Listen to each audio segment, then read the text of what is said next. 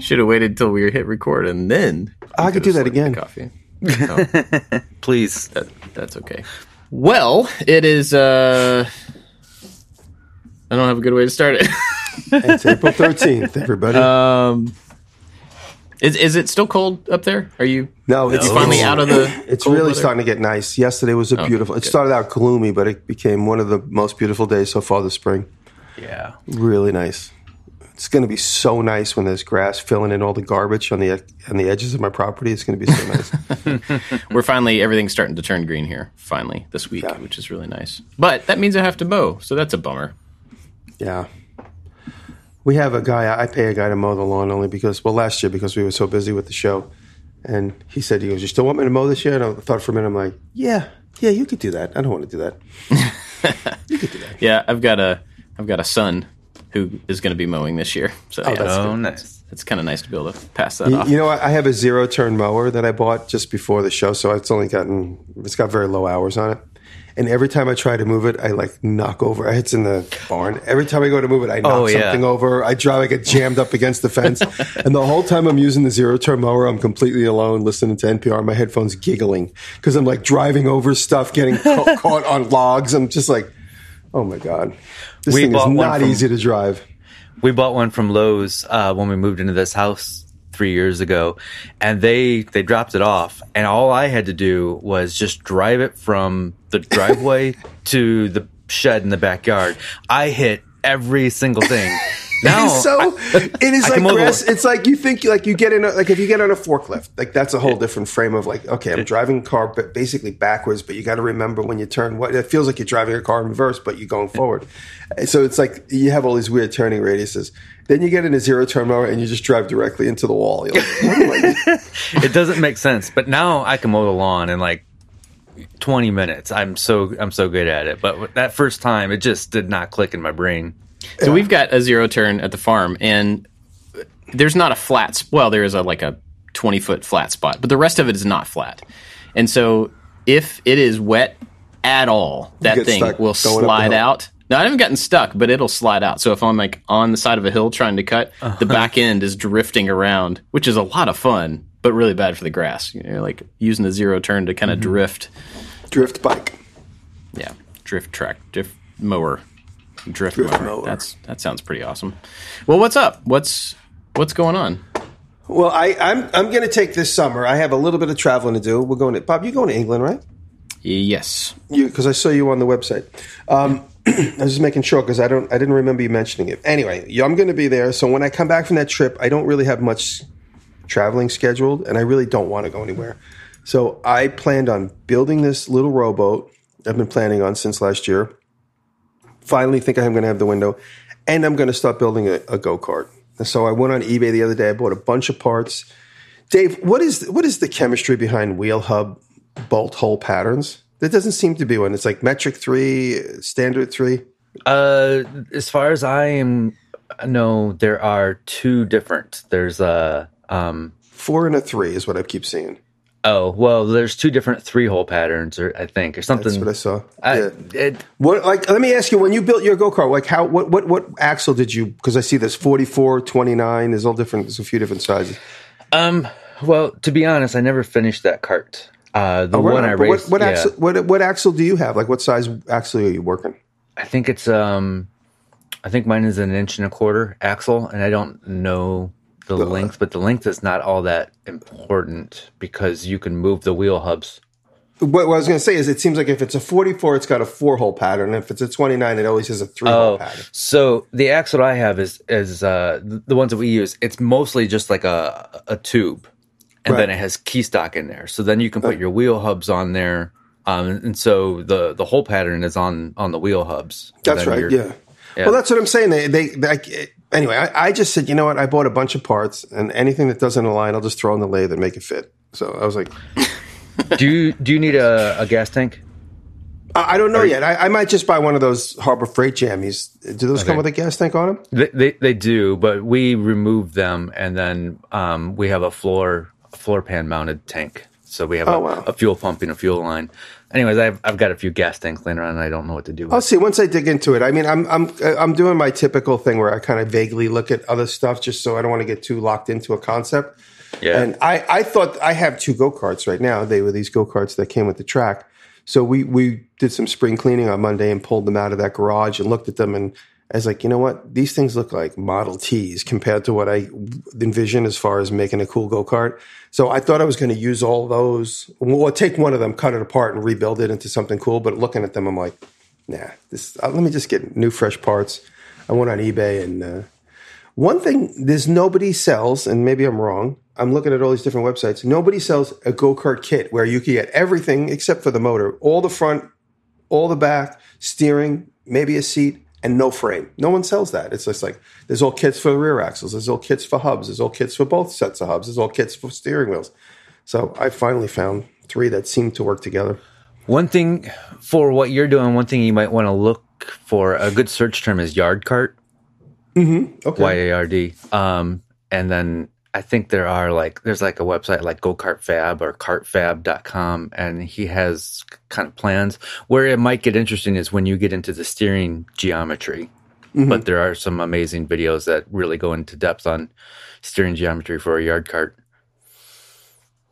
Yep. So I'm, uh, that's my plan. I'm going to start working on the boat. Yesterday, my brother's here helping me. We collected all the wood I ripped off the porch for last year's video, which is still in process for the porch rebuild.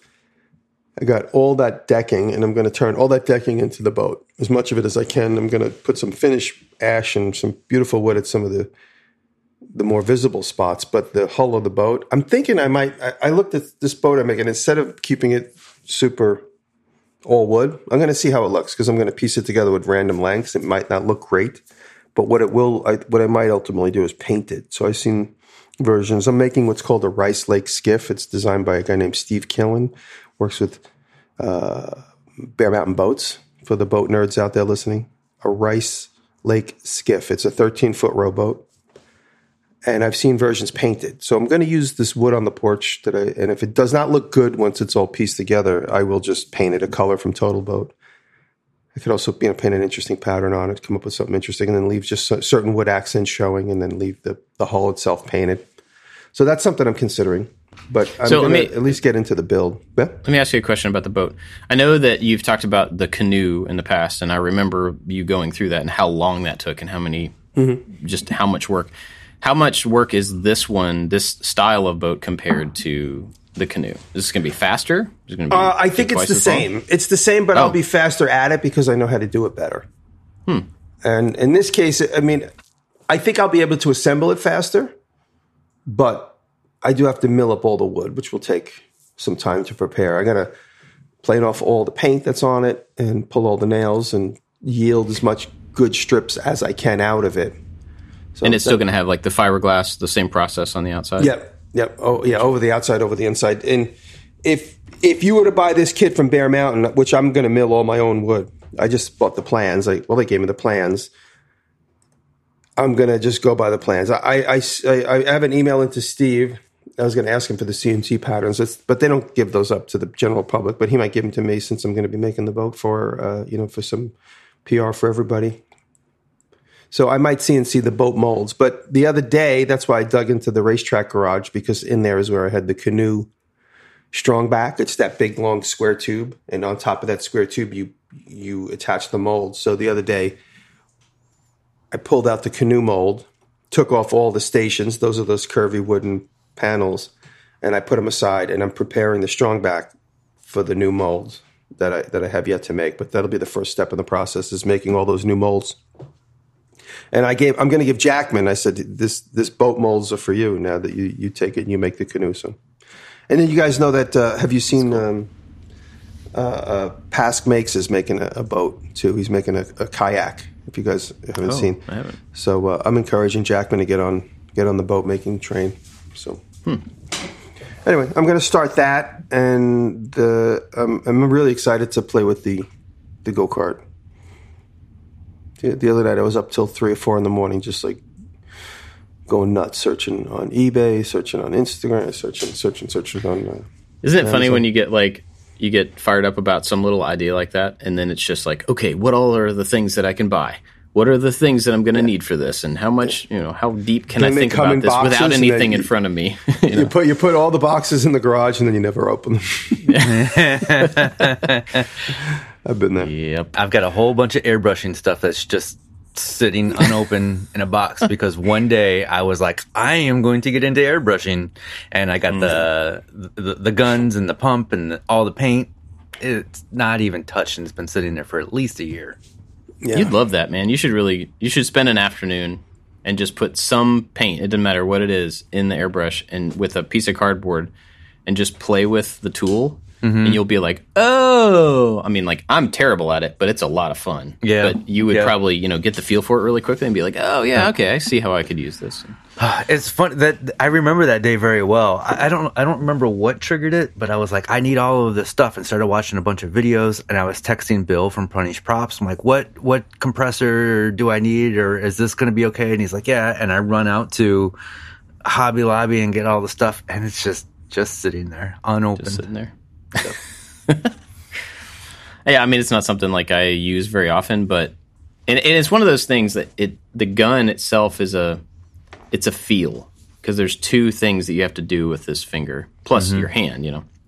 Yeah, And you got to pull and push on it. Push push Yeah, down and, and- pull back. and if double it's not something you do on a regular basis, then you kind of have to relearn it every time. So every time I use it, I have to spend 15 minutes like, wait, okay, what does it do if I do this and that kind of a thing. Um, whereas somebody like Bill, it's second nature. Like he can just he uses it so much and is so good at it, he can get what he wants out of it. But it's a lot of fun. You should do it. Just take like pick an afternoon, put it on your calendar, and be like, I'm I'm just gonna play with the airbrush. You know, Definitely try to be productive with it. Yeah. What have you been up to? What have you been uh, doing this week? Well, I, I should let you go first, since what I've been up to might transition into a, Sure. a larger conversation. Gotcha.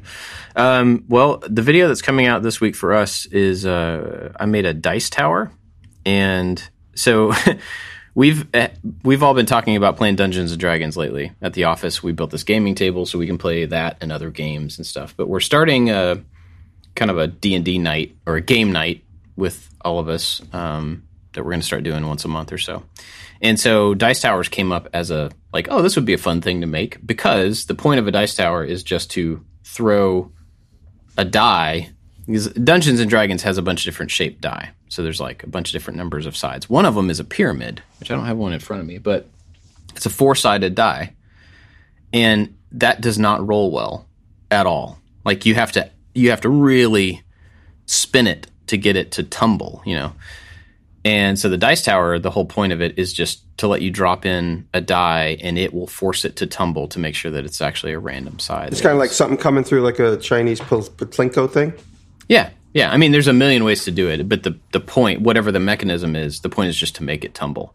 Mm-hmm. And so the cool thing about that is that it doesn't matter what it looks like, you know. So people decorate the outside of them all different ways and everything. So I ended up making one out of clear acrylic, and I used this this thing. This is a LED matrix, and so this is an eight by eight matrix, and I used this as the base, and then built a clear acrylic box up from it with ramps on the inside of the box. Mm-hmm. And then the top ramp where you drop the die in has a limit switch on it. So when you drop the die in, the lights go off and it lights up through the thing as the die is falling down, and then the die spits out one side. And like as an idea, it was pretty cool.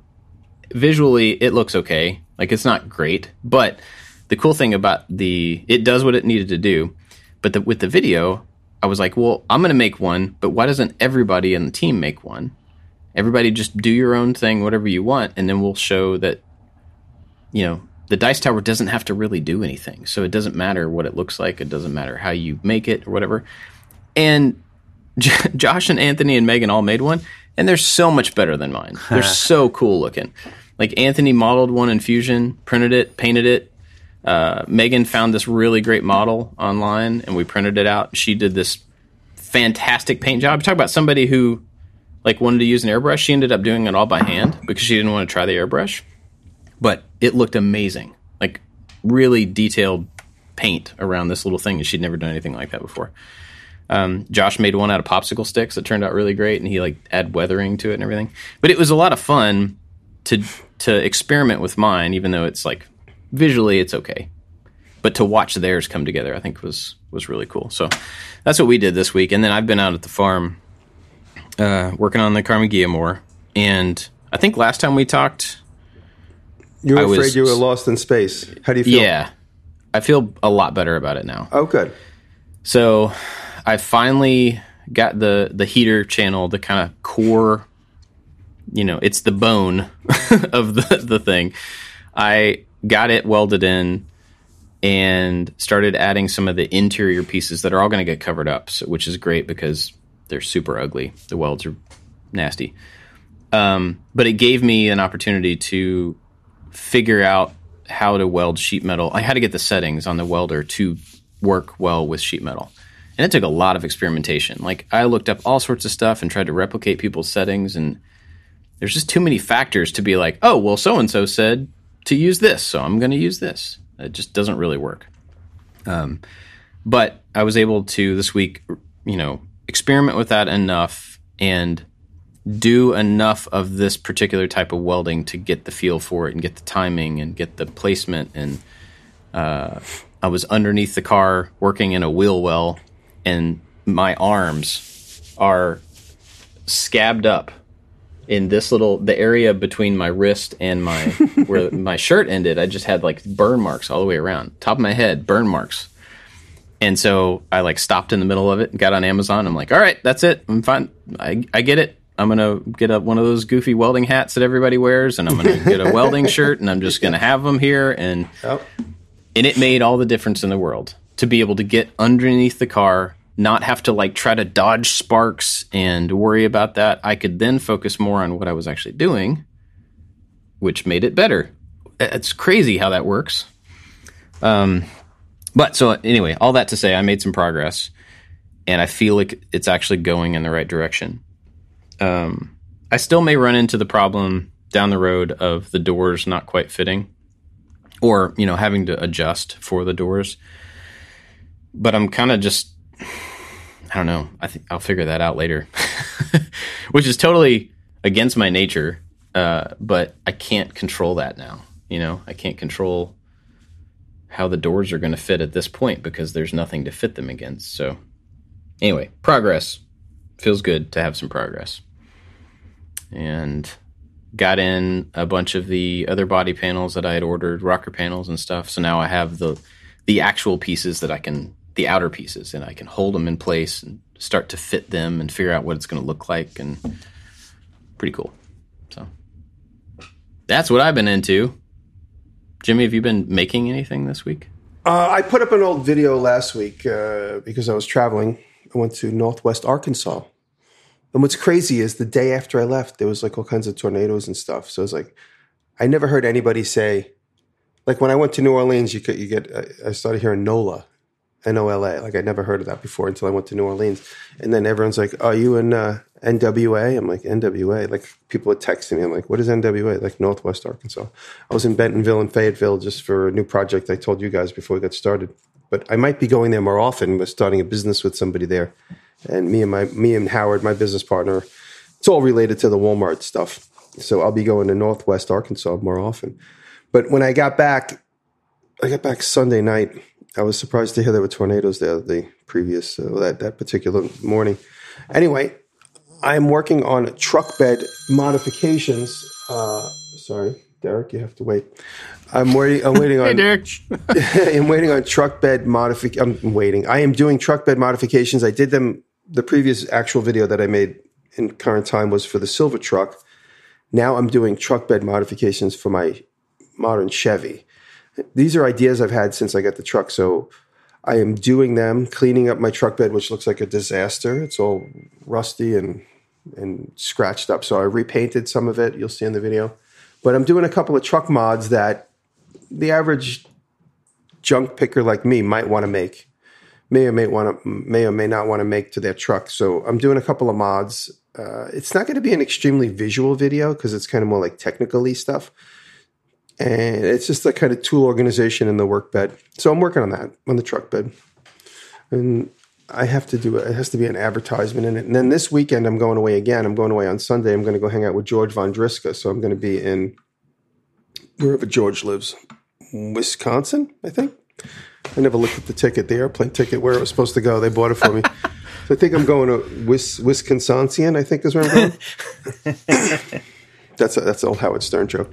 So uh, I'm going to be in Wisconsin uh, this weekend. No, uh, from like Sunday to like Thursday. And me and George are going to do a bunch of videos for the Woodworking Guild. Probably going to do a live stream at one point. So I'm going to also miss a video next week, but I, don't, I need the break anyway. I've been kind of on a hamster wheel. I don't mind taking the break. And then my channel, I'll probably lose all my subscribers and no one's going to watch any video ever again. But there's the consequences I'll deal with. Probably, yeah. That's usually how it works. It is. It is, isn't it? Cool. Well, David, what's up? What's what so happened? in the 400 or so projects that I've done over over the last seven eight years, I've never stopped recording the video and said that's it until yesterday. Anything Really? that yeah, anything that could have gone wrong went wrong. It was uh it it, it, it was Not kinda- savable? Uh, you, you just given up. You just pulled the plug. You said, enough. I'm going to the next thing. I've done that. It's uh well, I'll, I'll, so we were making uh wooden a super simple project like wooden coffee mugs. I found Oh, you mentioned this with the liners. yeah with the liners. So I found some whiskey glasses. They're stainless steel whiskey glasses, and they're like 11 ounces, which is like the perfect size for a coffee mug. And then I got like a couple Yeti ones too, and I found a Forstner bit that's the exact size of the whiskey glass uh, whiskey glasses. And so i was going to make two on the drill press and then two on the lathe just to show a couple different ways to do, to do it. And uh, so i glue up some blanks and i wanted to get a flat bottom. And so i'm running one of the blanks over the joiner and i noticed there's just a big gash right in the middle where where i'm joining that face and we look at it and it's just missing i have the the, the helical head and it's missing one of the carbide inserts the screw's still on there, which means that carbide insert broke and flew off somewhere. Thank goodness it didn't f- fly and hit me in the face.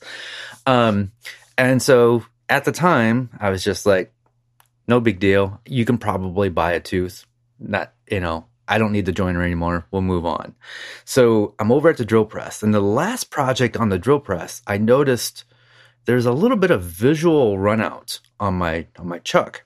So I'm like, I'm, I'll, I'll remove it, put it back in, should be fine. And it just kept getting, and I'm using the Forstner bit to bore out this hole, and it's just getting worse and worse. And I'm like, so we start talking about it on camera. I'm like, I have this fancy drill press. I'm not sure what's going on. There's nothing interfering with the fit, with the, I don't know. We're just going to plow through it, whatever. And so uh, a bad chuck. And then actually, I, I remembered that I had a chuck that I use on the lathe that actually had the same taper that I was able to put in there.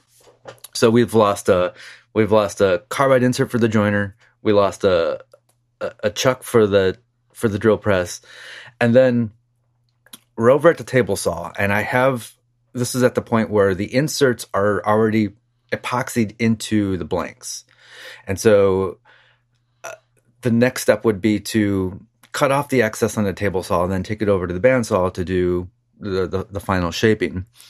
And the thickness of the bottom of these inserts were a different thickness than the side walls. They're all like double, they're all stainless steel and they're double lined.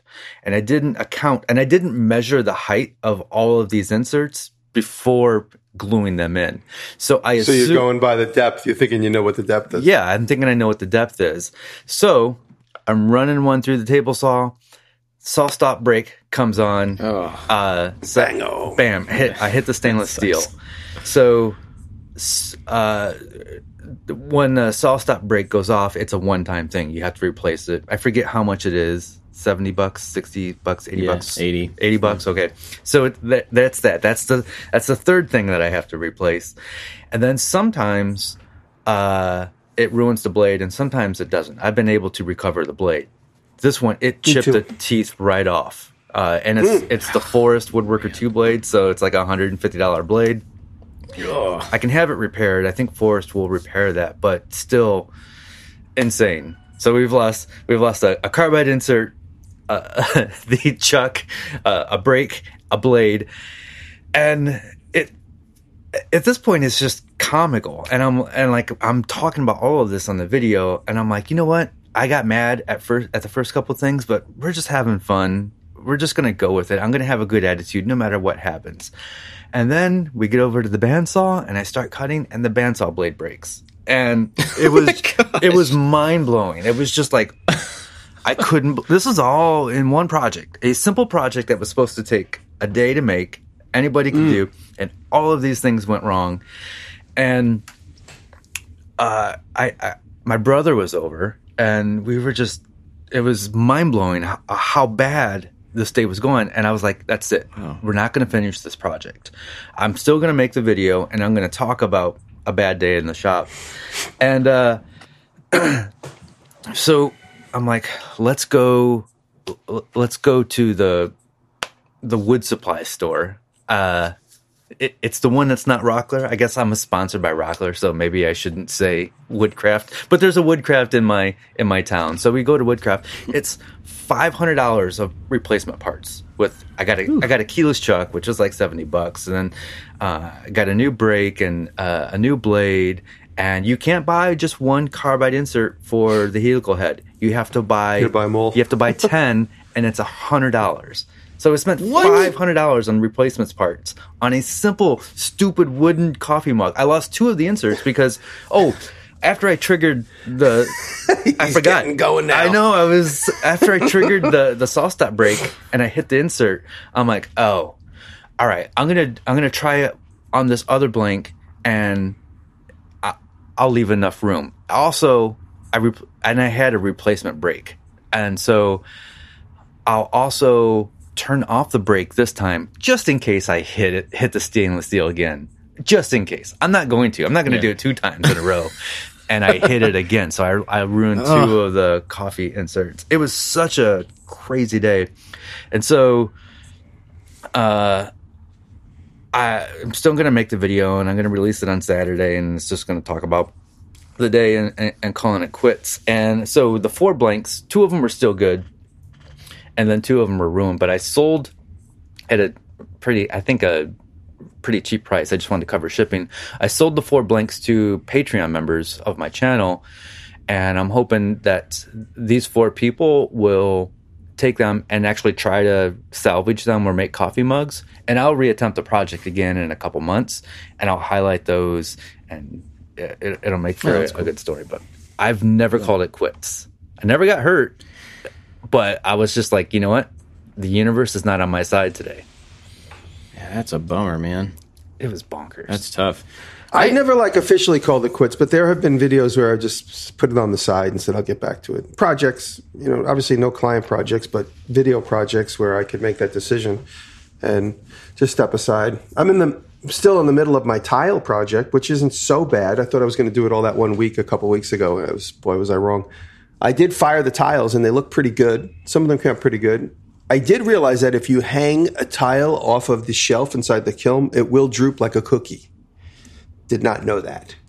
So there were like little bits and pieces that hung off the shelf and then they drooped over the edge of the shelf. So now I have a tile that is not a tile anymore. like a Salvador Dali clock type yes, thing. exactly. Nice. but I'll keep making them. I'm going to go through with them. Uh, most of them are flat, just a couple I, I messed up that way. And for the most part, they're not so bad. But I lost my mojo for the project. I will finish it mm. and it will be a video ultimately, but I'm in the middle of doing it and I'm like, making pottery is not that visually exciting unless you're really good at making like fancy stuff. If you're just going to make a tile, it's just like pull it out. Oh, wow, that's great. You know, it's like if you're really good at making pots and spinning. So I got to get better at the, Yeah. at the more visually exciting stuff. The wheel is a lot more exciting to watch Yeah, because you can see the shape, the profile change. exactly. So uh, I'm going to finish this video, but I, I'm of the same heart and mind of like, meh, whatever. Hmm. Yeah. Hmm, yeah. But there have been projects in my life that I've abandoned, and I keep finding projects on because I went through all these old hard drives for the Roku project, and I'm like, oh yeah, I got to get back to that project. Oh yeah, I was hmm. going to finish that. Oh, I just needed to do one more thing on that. So I have about probably 15, 20 videos over the last 20 years that are all just maybes. Like I start the beginning. Like I, I found remember a couple years ago I was going to make I was going to make a brass bell, and I still want to do that. And I found the wooden pattern, and I have all the beginnings of me making that video, and I was just like, oh yeah, I got to finish this brass. bell. Yeah, remember when you were going to make me a bell to use for my project yes, that I, was haven't been able to do because I don't have a bell? I'm gonna get to it. I'm gonna. I think I might make it altogether a little smaller because I was being very ambitious in the beginning, and I needed to melt a lot of brass, and I didn't feel like I had enough tools to hold that much brass. You know, my kiln tools to hold. So I'm gonna scale it down. If I make a brass bell like the size of a coffee cup, that'll be a little bit more. That'll be that'll be more in line with what I could potentially handle. So I'm gonna do that. I will do that. I'll make you, Bob. I'm gonna make you bell. I'm just gonna write that down. Make a brass bell. Mine, mine has to be loud. It'll be loud. have- I'm gonna give you two brass bells. So it'll be twice as loud. The only project that I can think of at the moment that we completely abandoned, and I don't think I've ever even talked about this because I always figured that I would eventually figure it out. Um, I've seen people make uh, frisbee launchers before. I've seen several different ways to do it. Several different people do it successfully, and I tried all of the ways that I found and just could not get it to work. And I had this, I think it was a seven-inch Harbor Freight grinder, like a big, big grinder, and I thought, well, this would be easy to just mount this upside down in a plate, use that all of that motor, all of that spinning power right there in the center, and then it's just a matter of getting a channel that's shaped correctly to be able to drop in um, you know, the drop in the frisbee from one side, it gets pushed around this channel, and you have to have the pressure has to be right in between the wheel in the center that's spinning and the outside edge, and so it has to compress the frisbee a little bit To shoot to push it around this channel, but not too much because then it'll get bound up. And so, you, you know, there's some doing to get that to work, but lots of other people have done it. And so I thought this will be a fun like experiment. You know, it'll take a little bit of testing, but we'll get there. And we spent a week on that thing trying to get it to do what it should do, and I never got it to shoot more than ten feet. Hmm. Like it, it would shoot it, but it it just didn't have the amount of rotation and power that was coming out of that grinder is pretty insane. And so I expected this thing to just, you know, launch. And we never could get it to really do what it was supposed to do. And eventually I was like, I don't, I mean, there's no other, I'm not giving up because I'm frustrated, but I don't know what else to do that would possibly make this thing go. And so we just kind of like set it aside. So in my garage, there's this big piece of plywood with a weird track shaped on the outside of it and a grinder that's still bolted into it. Just kind of left Well, it I think you, I think you need to get back to that because that sounds like something you could solve. If so, you got to have that tenacity of like somebody else did something like it, I'm going to do at least that, and maybe Yeah. not, maybe if not that better. Me and my buddy Mike were talking. Mike is uh, Jocko did a story about Mike called the Millionaire Machinist. I think it was what it was Oh, yeah. called, and I did a story on Mike with the he says the octopus lamp. Me and Mike were talking this week about, and I think his name is Shane, the kid that's called Stuff, Stuff Made, Made Here. Here? Yeah, because Mike and him made friends, and Mike said, that, you know, what a nice guy he was, and we were just talking about his projects and how he never gives up. yeah. He will do something hundred times, and when he's doing it over, it's it looks complicated to the average non-programmer.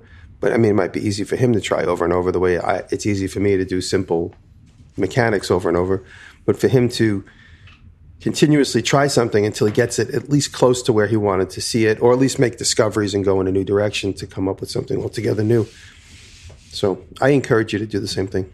Hmm. Do what Shane does and just keep making it until you get it. And then He's on a computer controlled frisbee robot. yeah, he's on a whole different level. The stuff he does is pretty pretty insane. But yeah, I should get back to it. It might be a fun thing to to get working. With springtime coming up too, you know, actually be outside doing something, which would be nice. Um, I, I did. I was telling somebody this yesterday.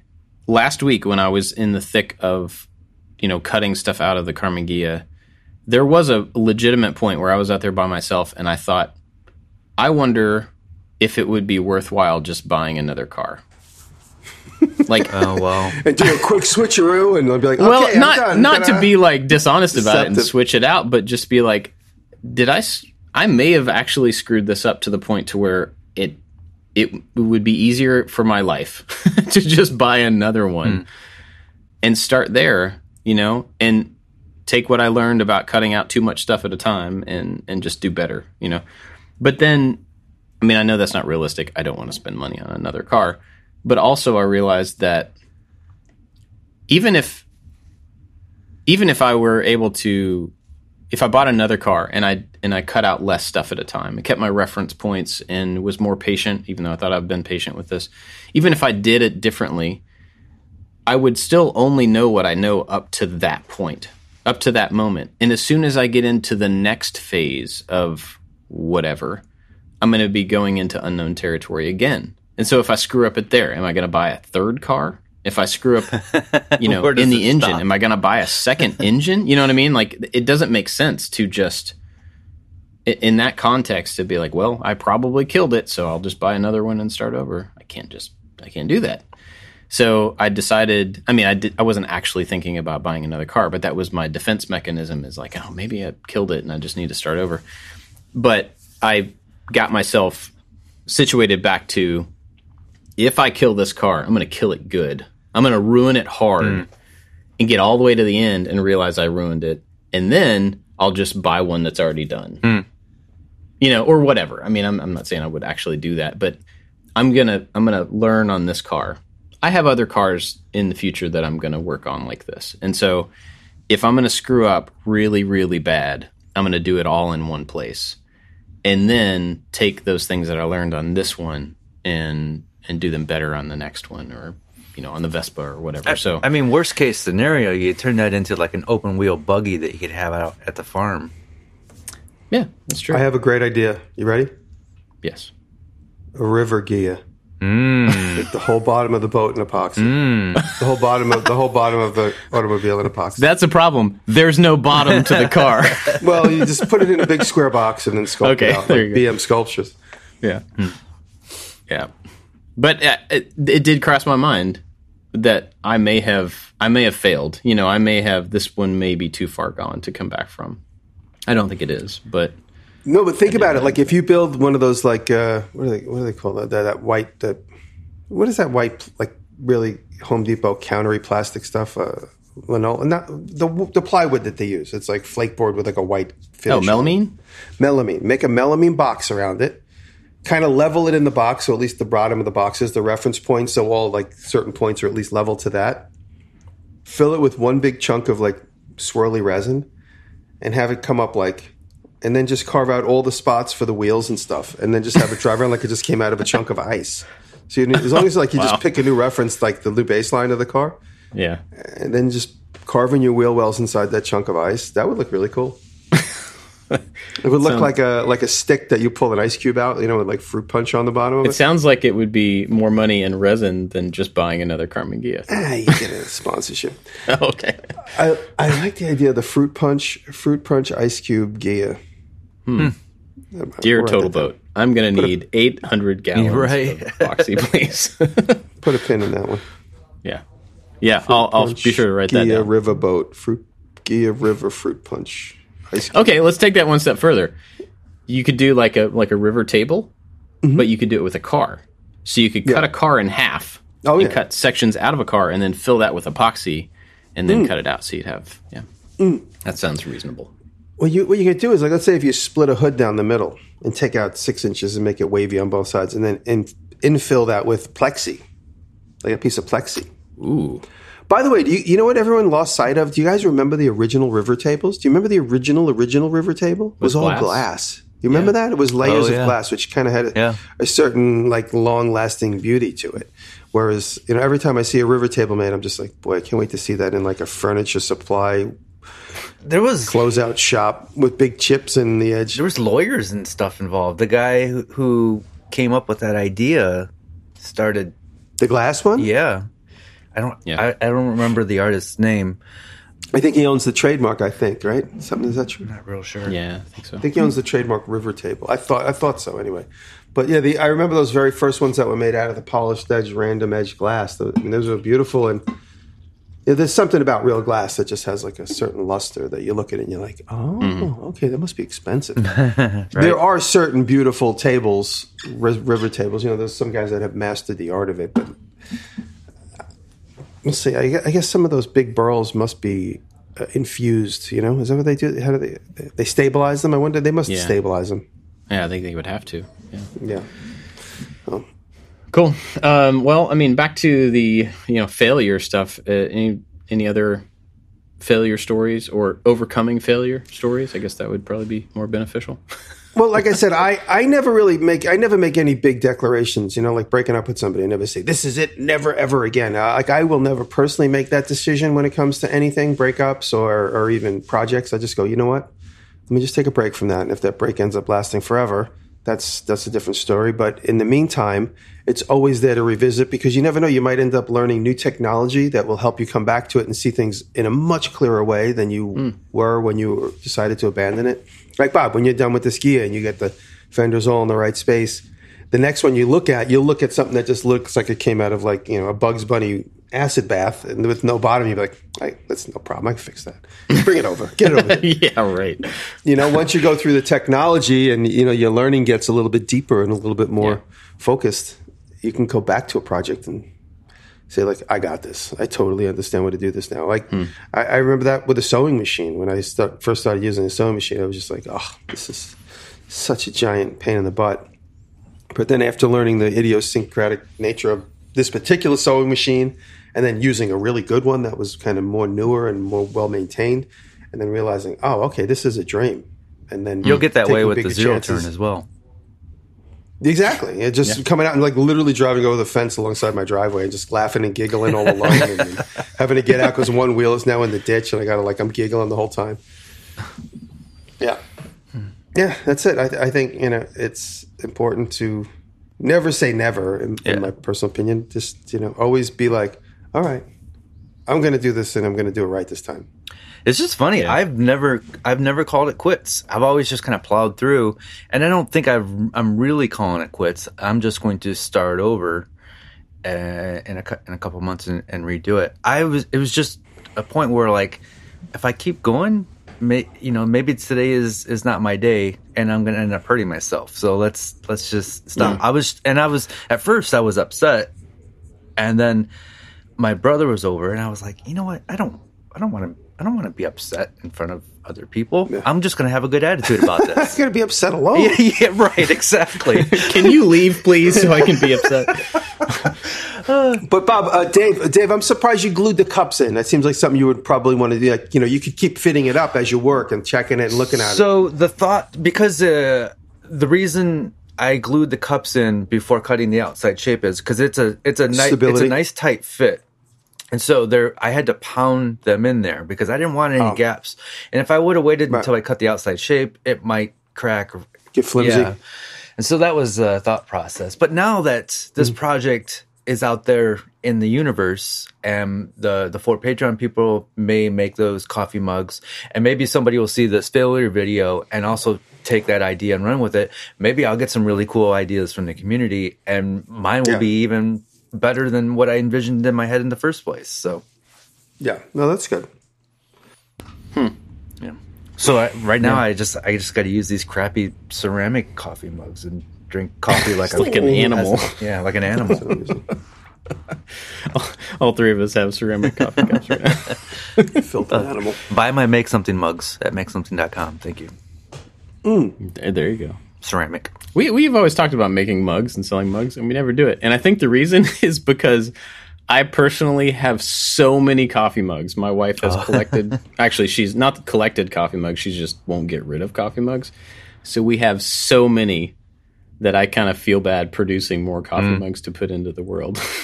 I should just give away the ones in my drawer. We have uh, so most of most of my adult life, we, we've always had like a mixture of like plates and bowls, and you never had uh, different sets of forks and spoons, and nothing ever matched, and that was always okay up until recently.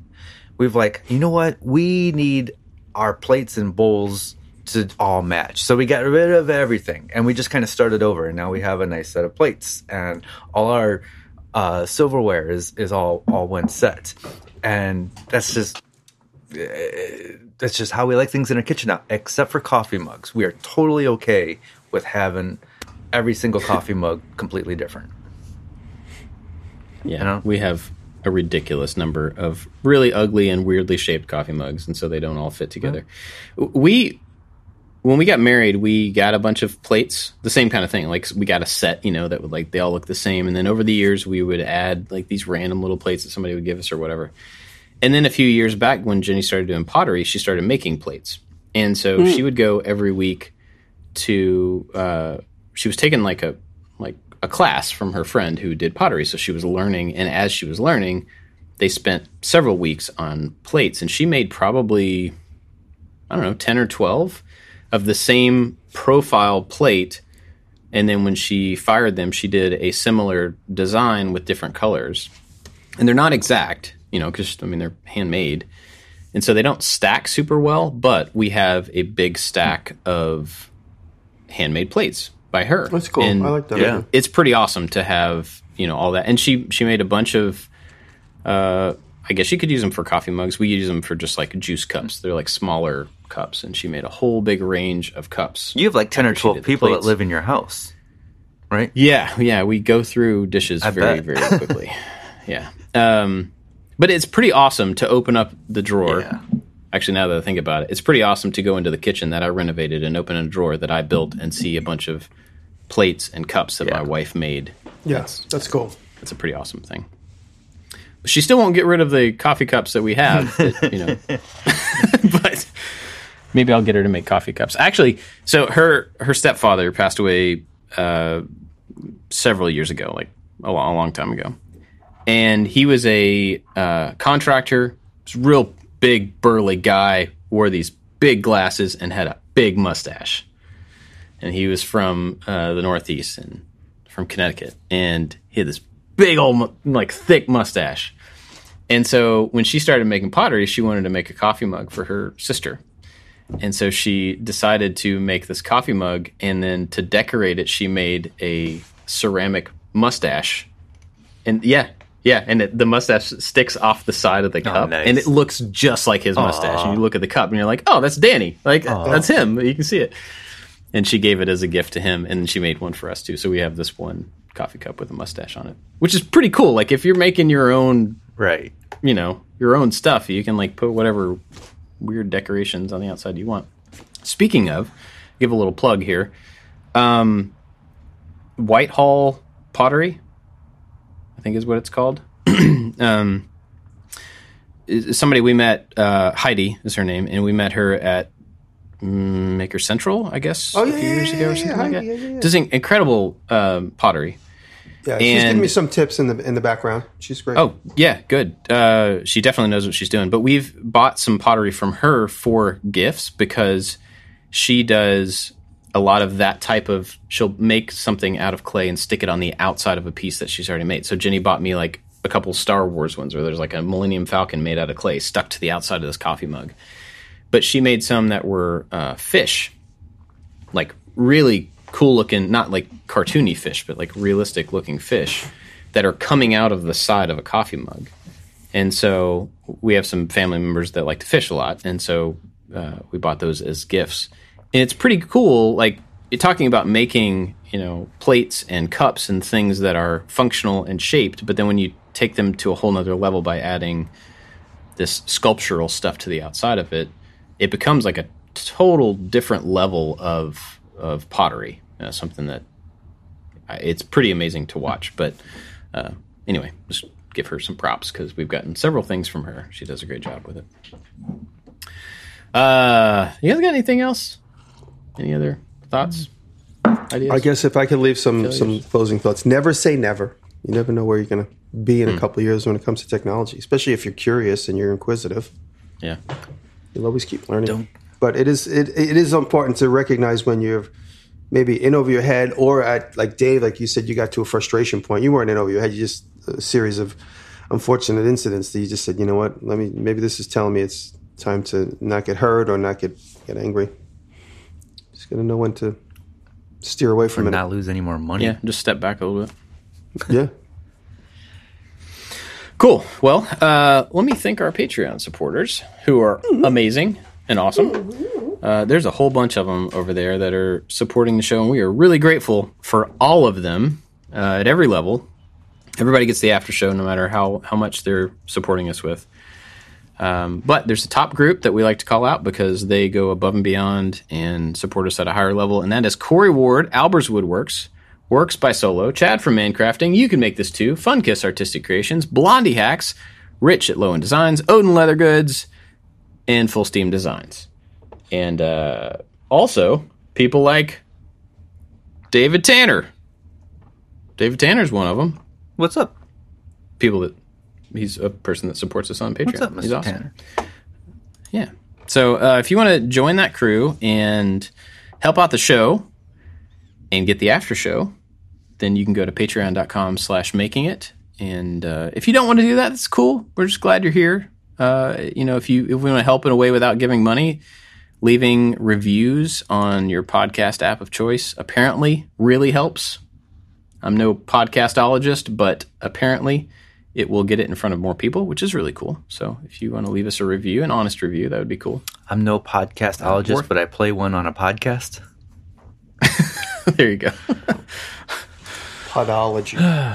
Well, uh, you guys got anything to recommend this week? I was telling you guys about this book that I've been listening to. I started reading it, but then I realized I just didn't have time to read, so I downloaded it. And it's read by the author, which I like. I like that type of audiobook. It's called Perennial Seller: The Art of Making and Marketing Work That Lasts by Ryan Holiday. And it's really good because it talks uh, about what it takes to make the type of work that we all want to make, which is videos and art that's going to be around for a while. And it kind of talks about the fault of the people that try to do quick stuff for quick money grab. You know, I think I'm guilty of both of those things, but it's uh, interesting. It gives you really good insight and uses it cites lots of examples that we're all familiar with. And, yeah, so check it out. It's a good book. Perennial Seller: The Art of Making and Marketing Work That Lasts. Oh, you know what? You guys, I have another book to recommend. I'm going to go and get it, but you guys talk. I'll be right back. All right. Uh, I was uh, I was struggling this morning to find a YouTube video or channel that I just haven't watched much in the last week, but I did see a documentary on Moby, the artist, and in the in the '90s when Moby was huge, I wasn't I wasn't much of a fan. But over the years and with YouTube, I would see him in interviews and like uh, studio tours and stuff, and I was like, oh, he, he seems like a really cool, mellow dude who has a good head on him, and uh, and so I've actually started to listen to Moby twenty years, twenty some years later. I'm like, oh, this, I like this, and then I watched the documentary, and I was like, I wonder what this level headed dude did in the 90s and then there's some like crazy stories i would you would never ever freaking believe that he was involved in and there was terrible drugs and and things like that. Uh but it's it's an interesting documentary. I like documentaries on artists. It's just I, it's it's always fun to uh, dive inside the head of somebody who's creative. So and it's Moby owned a sandwich shop in my old neighborhood. I used to Oh, see no him on the street once in a Oh. while. Well, you know, he was cashing in on his uh, his celebrity with the sandwich shop. It was a good shop. It was like uh, all natural food on the Lower East Side, right around the block from my Yeah, shop. he's um like he's very into uh, uh you know like animal rights and and and health and things like that. And so I just assume like this guy has always been level headed and just a, a a good dude, but he was involved in some. He's he got some crazy stories in his documentary. Hmm. Cool. Check that out. We, I was in some restaurant recently with my kids, and there was a I think like VH1 was playing on a TV or something, and there was this video. I can't remember the name of the song, but it was a Moby song where he sang with Gwen Stefani. Oh yeah, I forgot about that. Yeah. And I remember Moby as like he's like a t-shirt and jeans guy who's really famous and makes music. And I liked Moby's music back in the day, but he was a very plain, you know, visually plain person. And in this video, he's like all glitzed out and he's wearing all these crazy clothes because it's with Gwen Stefani and it's like part of the whole joke of the video and stuff. But it was totally different than what I remember him being as. And my kids were all looking at it. They're like, what is happening in this video? Who are these people? They have no concept of who these people are. And I'm just like, well, I, uh, nothing. Just ignore it. it's like not even worth explaining. but I'd forgotten about that one. Um, what was the name of that documentary? Moby Doc. Oh, clever. name. Yeah, yeah. Um, so I have two. One is, you know, obviously I've been spending a lot of time uh, looking up how to do body work and things like that lately. Um, and so I found a channel the other day, and I've only watched a couple of videos, but he's been around for a long time. It's called Lakeside Auto Body, and it just seems to be a good wealth of knowledge. Um, got a lot of a lot of history on YouTube of of doing body work stuff and. So I learned quite a bit just from watching a couple of really old videos that I'm sure now, you know, are he's got probably better quality videos and better and more modern technology and stuff, but it's a good good resource. The other one is a a video that I f- that somebody posted um oh gosh, I can't remember the name of it now. It's like uh, um Amazok um hang on. O O M O Z O C. I don't know. It's a stop motion, uh, stop motion video of making a milk crate, and it's it's really cool.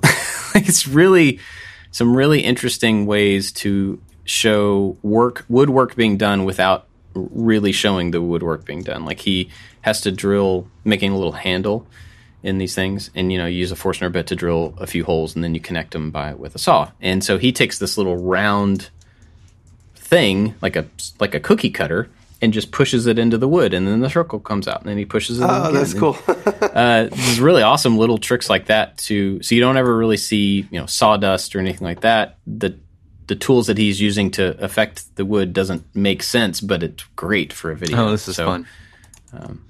Yeah. So and that's the only one of of that channel that I watched. So I don't know if they're all like that or that or what. But anyway, go check that out. Uh, what's the other book there? Oh, the I other got book I that want to talk well. about is a Yeah. book called Yeah, Tools: The Ultimate Guide by Jeff Waldman, and I did a little contribution to it. I don't know. It's been so long since we talked. I was giving him. He was asking me some advice about certain tools, and anyway, I helped him out in the very beginning. But you know, it's very, very little. The book is fairly thick and comprehensive. Five hundred tools featured. The Ultimate Guide of Tools by Jeff Waldman. So check it out if you want to if you know somebody that's just getting into making and you want to get them acquainted with the available tools that are out there in the world, get them the book Tools the Ultimate Guide by Jeff Waldman.